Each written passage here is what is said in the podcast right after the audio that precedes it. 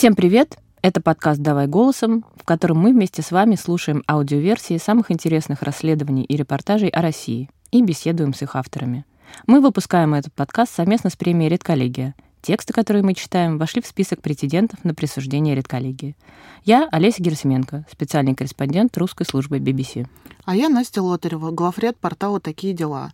Текст, который мы сегодня читаем, вышел в издании The Village. Его написал Кирилл Руков. В нем рассказывается, как автор делал маски на подпольном заводе в эпидемию. Называется он «И вы носите это на лице». Как я делал маски на подпольном заводе в эпидемию лазурными жабрами вверх. Кирилл говорит, что пишет про вопрос национальной безопасности и спасительный оберег. Маски, которые мы все с вами до сих пор носим. Давайте послушаем текст.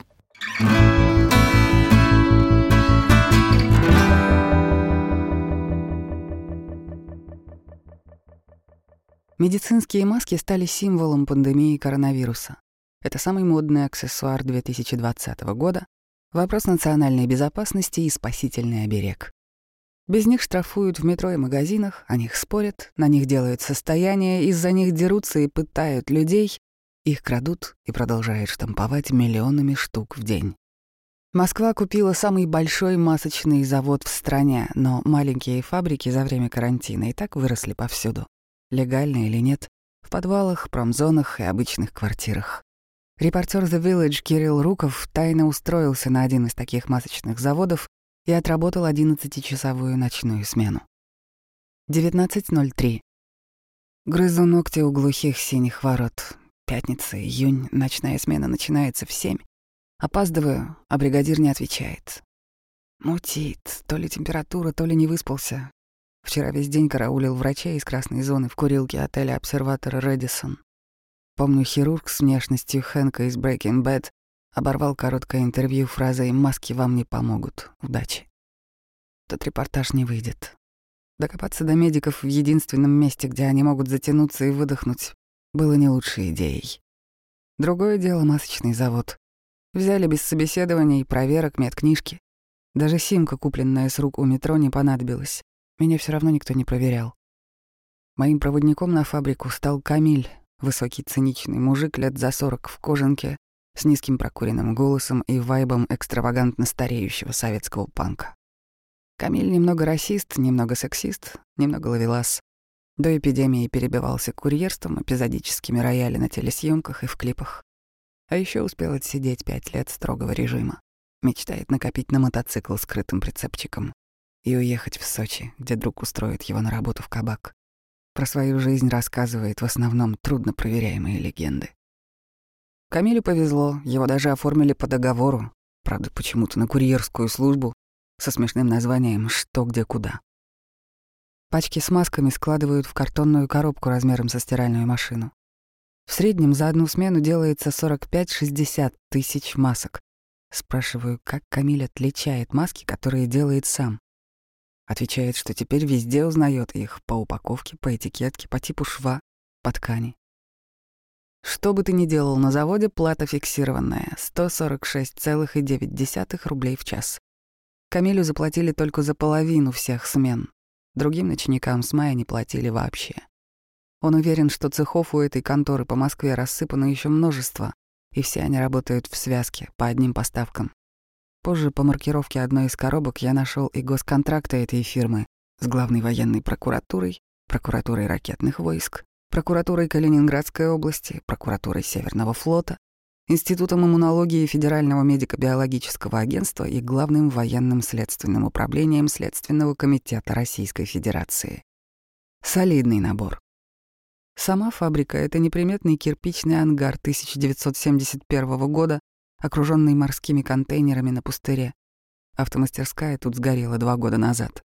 Через руины, засыпанные стихийной свалкой, я пробрался на территорию, где проведу следующие 11 часов.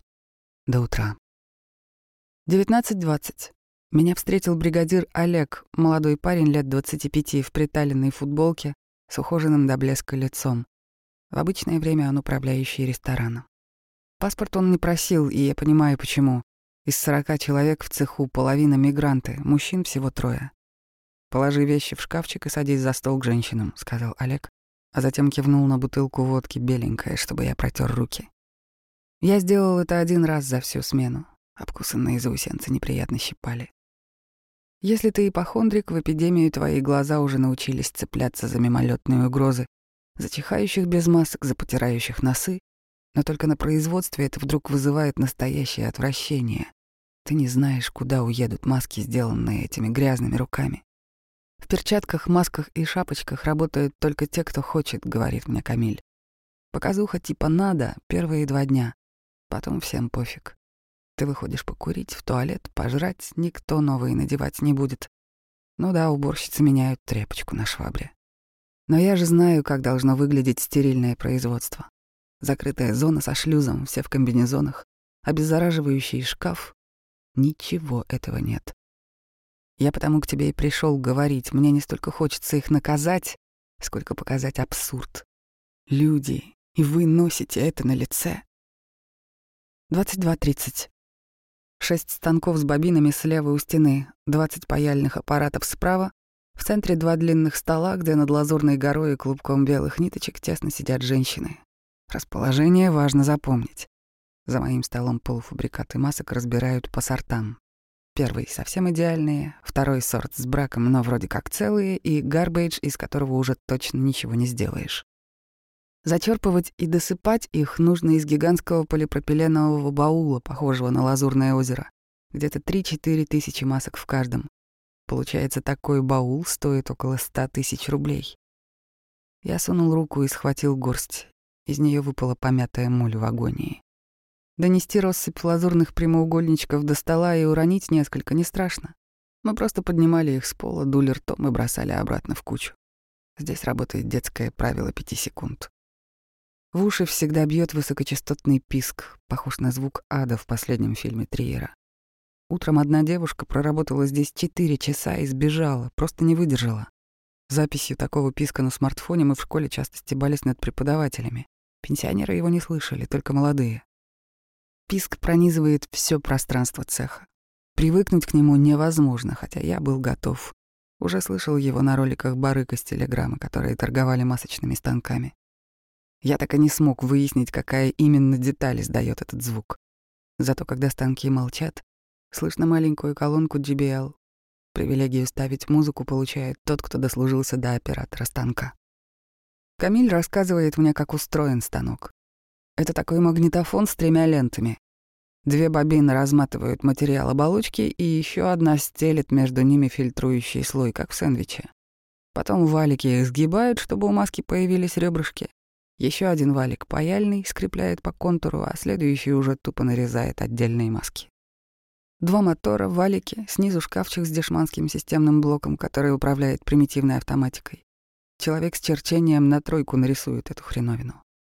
Главная задача оператора — настроенную линию не просрать. Если просрал, выключил аппарат, поднатянул, и снова все нормально. Час тридцать ночи. Самый большой в России масочный завод мэрия Москвы буквально купила целиком и вывезла из Владимирской области в район Печатники, в Технополис Москва. В телесюжете, похожем на советскую пропаганду, все красиво. Даже вход в цех только через дезинфицирующий санитарный тоннель. Главная масочная фабрика страны во всех репортажах выглядит гигантским автоматическим конвейером размером с футбольное поле. Моя же фабрика — это Dark Kitchen против Макдональдса и она тоже оказывается востребованной. Я спрашиваю Камиля, чем занимаются люди в цеху, если оператор станка может сам все поправить. Станок печатает маску без ниточек, полуфабрикат, объясняет Камиль. Причем печатает неровно, ткань мягкая, она растягивается как пленка и гуляет. Проволочка для носа тоже, она может выйти под пайку, под шов наверх или вылезти. Это все надо отбраковать. А потом паяльщицы, которые приделывают резиночки.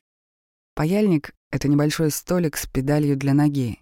Берешь полуфабрикат маски, пш-пш, перевернул, пш-пш. За отдельным столом, кстати, сидят люди, которые буквально вручную эти ниточки нарезают. Мы работали пленными китайцами, только звали нас как-нибудь по-русски, по-узбекски, по-таджикски. Среди ночи на телефон пришло уведомление. Бригадир Олег добавил меня в чат в WhatsApp, где уже месяц работники ныли о задержке зарплат, но продолжали выходить на смены. Моей соседке-сортировщице Ире монотонная работа въедается в мозги. Я эти маски будто всю жизнь делаю, мне они уже снятся. Ира, пенсионерка из Подмосковья, работала продавщицей. В мае коронавирусом переболел ее сын. Сказал, мол, как обычная простуда. На фабрике почти все оказались ковид-диссидентами, хотя не знали такого слова. Моя вторая соседка Айгуль из Владивостока, ее муж моряк. Его командировали на пару дней в Москву, так и застряли. Бахнул карантин. Странное время, да? Мужики дома сидят, пиво пьют, а бабы работают, говорит Айгуль. Я роняю очередную маску, и Айгуль быстро поднимает ее с пола, дует на нее. Это будет второй сорт. Но их же наверняка потом еще отутюживают, обнадеживающе спросила Ира. Айгуль задумчиво вскинула плечи и обернулась. За ее спиной партию этой ночи сразу упаковывали. Это делал сам бригадир Олег голыми руками и какой-то совсем молодой смурной мальчишка. В этот момент происходит самое крутое, что обнаружил Камиль. В упаковке по 50 штук ловко вкладывают разные этикетки, например, китайские с красными печатями, которые теперь стали своеобразной маркой качества. А в другую партию и в другой сорт вкладывают уже русские. Куда какую командует бригадир. Камиль сам это делал. Он считает, что это ключевое подтверждение того, что цехов несколько. Рулоны были разные, чаще русские, но тоже одинаковые, разных фирм, и китайские были, и еще какие-то иностранные. Я сразу не подумал, надо было их все стащить. Два часа ночи. Абсурд моего труда достиг своего апогея. Я тупо заменил собой конвейерную ленту. Среди ночи поменялись указания Олега по сортам. То, что раньше считалось браком, теперь попадало в первый сорт. Одновременно запустили еще один станок, до этого простаивающий. Он стал печатать маски почти идеально и очень быстро. За полчаса набрался целый мешок «Лазурное озеро». Олег грохнул коробку передо мной. Нужно просто аккуратно сложить все маски. В этом вся суть мартышкиного труда. Станок выплевывает маски так, что они падают в мешок с небольшого расстояния, они складываются в ровные стопки. Паяльщицам в другой части цеха просто неудобно доставать их гроздями. Это занимало бы лишние секунды. Когда килограмм масок стоит дороже красной икры, Оказывается, дешевле нанять такую мартышку, как я, чтобы укладывать полуфабрикаты в стопки и перетаскивать их на три метра, вместо того, чтобы протянуть конвейерную ленту. Мы с Ирой и Айгуль решили укладывать полуфабрикаты одинаково, жабрами-ребрышками вверх. Это все, что я делал оставшиеся четыре часа до конца смены. Просто укладывал полуфабрикаты лазурными жабрами вверх. Снова и снова, коробка за коробкой.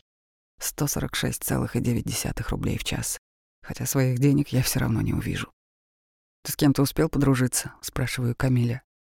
«Работал у нас такой, Алишер, узбек. Человек с высшим образованием.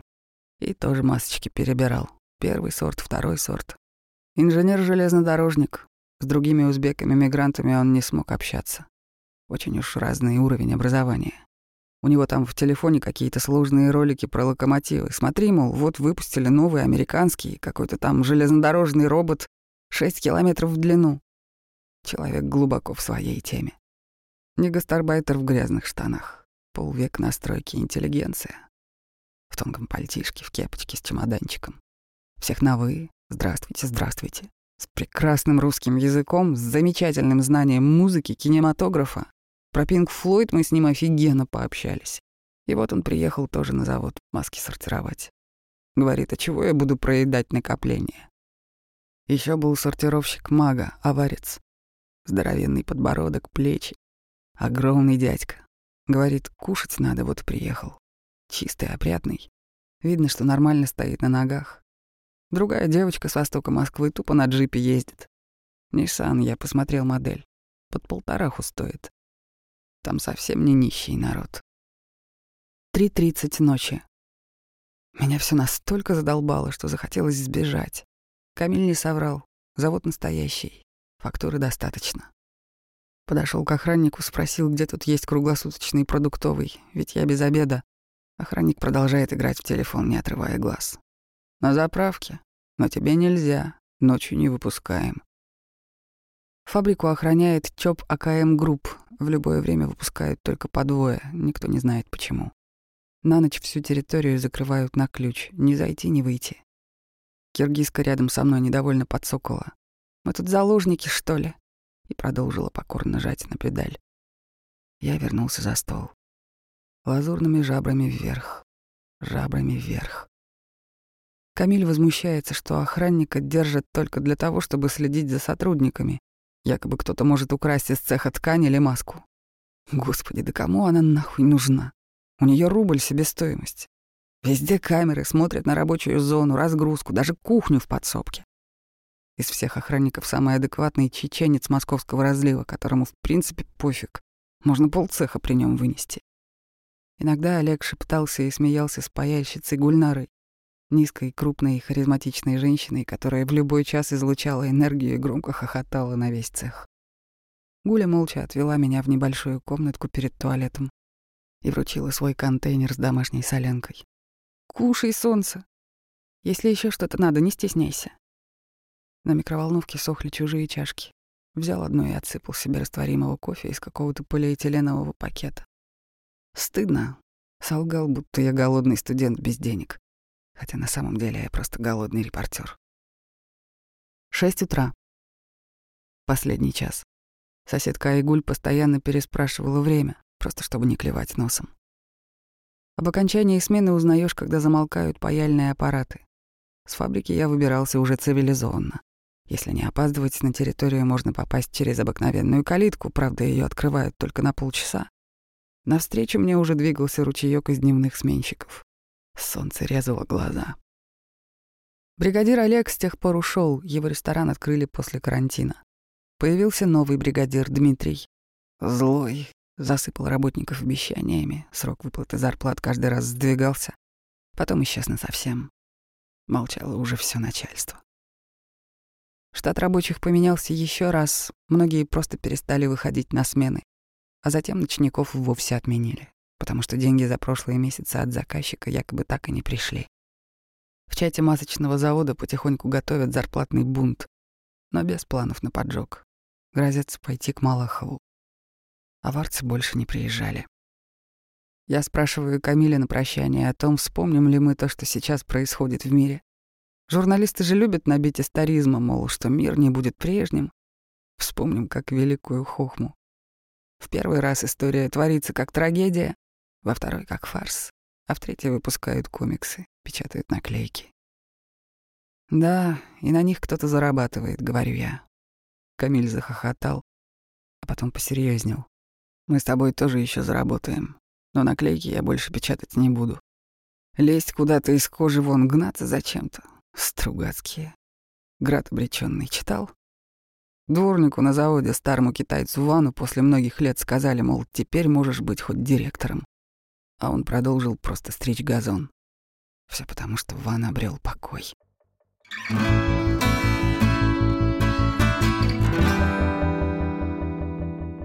Слушай, Олесь, ты обычно не советуешь журналистам журналистику эксперимента, а, собственно, почему? Ну, у меня есть такая глобальная идея на этот счет. Не знаю, насколько она смогу ее донести трезвый, что называется.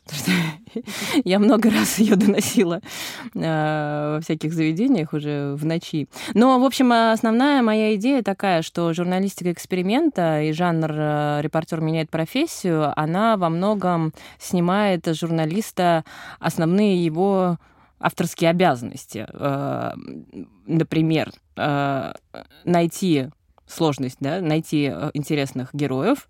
Вторая сложность — разговорить интересных героев. Третья сложность — добиться того, чтобы они продемонстрировали да, то, что спрятано обычно, свои эмоции, свои переживания по поводу темы, о которой вы пишете. И э, четвертое верифицировать это все, ну, там, те факты, которые вам герои рассказывают, да. Когда мы играем эксперимент, ни одна из этих ступеней не должна быть пройдена, да. Мы просто идем, и устраиваемся на завод, э, в ЧОП, на Макдон... Макдональдс, как, собственно, и делал это родоначальник жанра эксперимента, да, мы помним 60-е. И, собственно, потом описываем свои ощущения. Но э, так как подавляющее большинство нас, авторов, не львы толстые, никогда мы, э, а, наши ощущения не будут такими же глубокими и теми самыми настоящими ощущениями героев, о которых мы пишем. То есть, когда я, например, там текст про охранников России, которые у нас это очень популярная профессия, ей занято большинство мужского работоспособного населения, они мне говорили, а что вы нас расспрашиваете? Вот идите, устройтесь поработайте две вахты там охранником в парке, и вы все поймете. На что им совершенно искренне отвечала, нет, не пойму. Потому что я, э, москвичка с опытом работы в ЧОПах нулевым, проработавшая на вахте в Краснопресненском парке сутки, ничего не поймет о боли героя, который работает, э, живет в Ижевске, работает на вахте в этом Краснопресненском парке, а в Ижевске у него комната в общежитии, и спит он э, по пути на работу в плацкартном вагоне сутки и получает совершенно другую зарплату, которую получаю я, по сравнению с той, которую получаю я.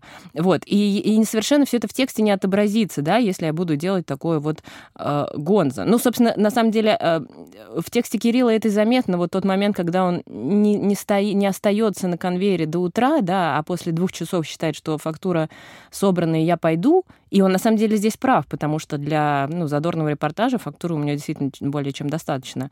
Но ничего о жизни тех, кто стоял рядом с ним, об их ощущениях и об их проблемах, если честно, я не узнала из этого текста. Поэтому да, я категорически А если против. какие-то места, в которые нельзя пробраться, типа знаменитого репортажа из ОВД Лены Костюченко или, э, собственно, подпольной фабрики, как туда не Ну, там, во-первых, мы вступаем в проблемы на правом поле в этот момент, а не законном сборе информации. И если бы наша страна была более продвинута, э, и у нас была более как бы, открытая и продвинутая судебная система, и как только это случится, и наши граждане поймут, что можно судиться и получать какие-либо компенсации, то все тексты подобного рода, ну, они точно бы принесли большие убытки своим редакциям. Просто потому что э, вопрос незаконной, э, незаконного сбора информации доказывается очень легко в суде. Все же скажу, что залитые водкой заусенцы Кирилла Рукова меня очень тронули. Запали Не так в твое строго, сердце. Запали в мое сердце.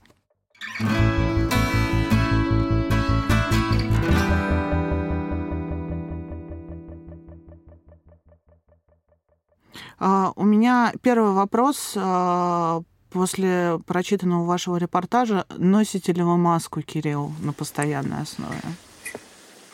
А, в тот момент носил. Это было, это было начало июня.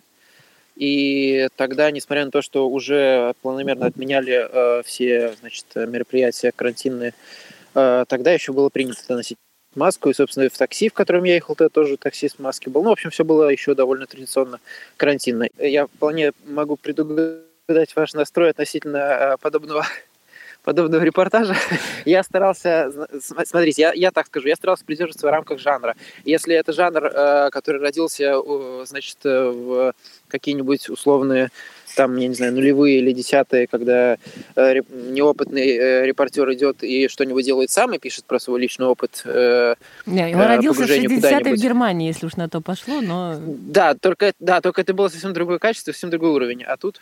Ну да. А, обычно... Не, вопрос да, у меня был, а... Кирилл, как вам самому на лицо э, после этого всего масочку-то надевать?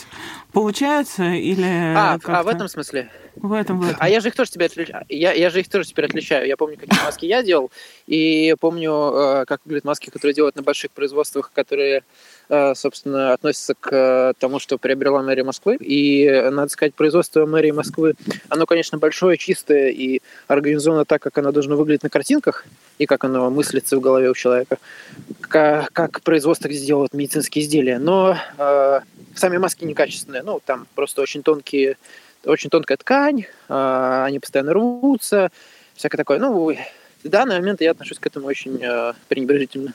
Ну, вы в Короче, при сейчас, этом, выбираете, при этом выбираете правильную, как человек, который в советское время на мясокомбинате работал и сосиски теперь не ест, судя по всему. Вообще, вообще вроде того. Просто когда сталкиваешься с такого рода производствами, э, просто ну, теряешь э, какой-то впечатление образное от того, как это в голове якобы должно выглядеть. А, и вот это все исчезает, и ты понимаешь, что, в принципе, смысла никакого нет э, особо а, беспокоиться о том, на самом деле, откуда ты взял маску. Мне важно, чтобы у нее там резиночка не оторвалась, чтобы меня не штрафовали, да. То есть, как бы, по-хорошему, это единственное, за что стоит беспокоиться. Мне кажется, э, но жители России тоже постепенно пришли именно к этому способу выбора масок и прочее, прочее. Они сейчас уж э, готовы и многоразовые вот эти вот покупать. Да, большинство уже покупают многоразовые, э, просто потому что они, на самом деле, нифига ничего, в принципе, не могут и не способны защитить, но за них хотя бы не штрафуют, поэтому... Вот, как-то так. Ну, а хорошо, если говорить в целом... перебью вас, Кирилл, а, подождите, вы как раз начали отвечать да-да. на мой вопрос, да, ну, собственно, Да. хотела спросить о том, каково в 2020 году работать в жанре эксперимента и журналисту менять профессию. Понравилось? Я так скажу. Э, И здесь, ну, как бы две вещи. Первое, э, то, что касается читателей э, и их читательских ожиданий. Э, когда ты когда тебе 17, да, но когда ты хочешь развиваться куда-то и тебе 25, это уже не так весело. Ну, это весело ты не выходишь, ты понимаешь, что ты не сложишь из, из этого текста серьезнее, чем чем это написал бы любой стажер, который, который туда пойдет. Поэтому с точки зрения журналистских амбиций это, конечно, скучновато. Э, Если говорить про читательские ожидания, я не верю, что... э, Я думаю, что спрос на этот формат будет оставаться такой же, какой он был и 10 лет назад, и 20 лет назад, потому что людям нравится. Так что я не уверен, что, в принципе, когда-либо это станет не актуально или станет не модно. Просто не модно среди читателей это одно, а не модно среди журналистов это другое. А, Быть э, 25-летним журналистом и делать такие вещи, конечно, уже скучновато. Но если это достаточно легко, и, и жанр вы из этого сделать что-то можно достаточно компактное, какую-то небольшую такую репортажную штуку с каким-то количеством. Мне повезло с, с, с моим мужиком этим. Это э, вот наш следующий вопрос как раз, да. Да, Кирилл, как вы его нашли, этого Да. Камиля? Да, честно говоря, э, мне друг, э, нет, не друг, не так, э, один из персонажей предыдущих моих статей мне написал о том, что у него есть такой вот из актерской, из актерской тусовки друг, который раньше подрабатывал массовками, потом курьерствами, и вот недавно рассказал о том, что он работал, значит, э, полмесяца или около того на масочном заводе, и хочет рассказать о том, как там все устроено. Это из его интервью мы что-то часа два проговорили, и там было гигантское количество подробностей, которые вообще невозможно никак проверить, даже теоретически. Поэтому какие-то ответвления истории. Ну, вот он из, из, из тех людей, которые постоянно, значит, э, фонтанируют всякими безумными историями, вот, и разной степени безумности. И э, я понял, что мне его, его речь хочется пустить просто стилистически такими вставками. Вот все. То есть э, он просто разбавляет то, что в принципе, фактуры на таком производстве достаточно мало, потому что если говорить про жанр, э, круто, когда ты, значит, э, пишешь репортаж с погружением, и у тебя э, с тобой лично или с людьми, которые у тебя, значит, какие-нибудь стрингеры или проводники, или, ну, я не знаю, кто угодно, когда с ними происходит на твоих глазах какая-то история, когда с тобой происходит какая-то история. Давайте про Кирилл, маски. а если, а если возвращаться, собственно, к результатам и к вашему Да, да, да. репортажу? Вот сейчас прошло еще две недели, вы, наверное, не выходили из этого недозарплатного чатика. Там что-нибудь изменилось? А, да, э, производство вообще закрыли. Его свернули примерно через э, неделю или полторы после того, как сменили, отменили ночные смены. Вот, его, в принципе, закрыли. И, собственно, как Камиле говорил, что, в принципе, там несложно э, за, да, не знаю, за полдня упаковать все эти конвейеры и все эти склады и просто оттуда свалить. Мне кажется, примерно это они и сделали, потому что я видел, что ребята туда с производства приходили, и им, конечно, в принципе, никто не открыл. Они там тоже пролезли через э, свалку, это, и у них было впечатление, что, в принципе, там просто больше ничего нет. А вы это связываете с заметкой, с публикацией, или это не связано как? Нет, нет, нет, нет, нет, нет, я не думаю. Я в публикации решил, в принципе, не указывать юрлица, э, не указывать э, фирму, под которой выпускает маску. Ну да, потому что вас бы Я там засудили дал, как- еще, в принципе. достаточно... Да, ну, ну, ну, потому что это бессмысленно. Ну, в смысле, э, подать иск по клевете, когда ты написал про то, что производство грязное, это самое простое, что, в принципе, можешь сделать, потому что все нарушения, э, вот эти вот чисто какие-то такие косметические на производстве, о которых я рассказал, они, ну, они устраняются точно так же за полдня. Ну да. Поэтому, как бы, смысла подставляться я не вижу, а, а мне важно было именно в данном случае, опять же, в рамках такого жанра, мне важно было просто какие-то указать э, подробности, например, о том, что у них действительно почему-то очень много контрактов э, с силовиками, с военной прокуратурой нескольких округов. и я не Объемы знаю, там почему. Пытался то есть вы пробить. перечисляете, но не, не пишете про объемы. Там не ясно просто. Не было? знаю, э, там было несколько контрактов крупных, э, несколько совсем маленьких. Не знаю, у меня сложилось впечатление, что это какая-то формальная хрень. Возможно, количество поставок реальных совсем не связано с тем, как они прописываются в контрактах. И я, причем, как бы достаточно достоверно с точки зрения того, как это устроено на, на рынке, знаю, что это так и делают. Да, а оформлять это уже второе дело. Поэтому э, я не думаю, что те поставки, которые указаны были в, в, значит, в контрактах, которые нашел, на самом деле реальные. Может быть, мне кажется, они поставляют больше, просто потом оформят это постфактум. А вот. И сейчас никто не будет за это судить, преследовать или что-то такое. А кому-то из персонажей, героев вы в итоге Да. как-то сказали, что вы про них заметку написали? Или там вообще никто не знает об, об факте этой публикации? Я, когда написал статью, думал э, об этом. В смысле, думал написать в чат, потому что они там собирались э, идти к журналистам и звонить Малахову. Но потом я, я э, подумал и понял, что это как-то too much. Может быть, это... Да, я не знаю, этот сюжет того не стоит. Э, Он достаточно лаконичен получился и так. Ну, Я то не есть э, у нас есть там серьезное из этого пи- случая. 15 человек, ну, вы, понятно, изменили имена, там не написали фамилии, я все это понимаю, Да-да-да. которые как бы живут, не зная, что о них вышла публикация на там одном из главных городских порталов. Э, Меня волнует, странно. я считаю, что журналист несет ответственность э, э, вот такую, а как это называется? Короче, безусловно, не несет за безопасность там своих героев или источников, но э, в том числе и но при этом э, нету э, каких-то регламентированных э, мер, которые бы меня сейчас устраивали, э, э, одинаковых для всех и для любых ситуаций. Да не, которые не, бы понятно, если вы работали имена в случае, меняете, если как бы нужно сохранить никаких претензий к вам нету, конечно. Это, Это правда, просто... но я бы Это, это, показала. это, это, это, это, это, вам Это- так кажется. А мне кажется, что в 2020 году менять имена для того, чтобы скрыть, э, э, значит, э, э, или сохранить анонимность э, своего героя или источника, это э, максимально недостаточная мера, потому что я знаю кучу инструментов, которые позволят все равно человека найти подобным образом. Ну, так вы Я не- просто не думаю, что поменяли, это- и- а, а- а как вы их еще тогда обезопасили? Вы же просто поменяли имена. В данном случае, да, я, ну, я просто, нет, в данном случае я решил, что их будет сложно найти, и этого достаточно. Вот Ну, все. Ну, да. Поэтому Нет, я скорее тут как Поэтому раз я за них не не, волнуюсь. не, не думаю, что им грозит какая-то там опасность. Просто интересно, сказали бы им, что вы были журналистом или нет. им вообще, им вообще ничего не грозит, потому что они уже все, они уже отработали. Ну, свои да. их уволили раньше, чем закрылось производство. Э, состав смен там еще раз сменили, поэтому э, большинство из тех, с кем я работал в часике, уже несколько недели, я не знаю, недели уже три э, еще.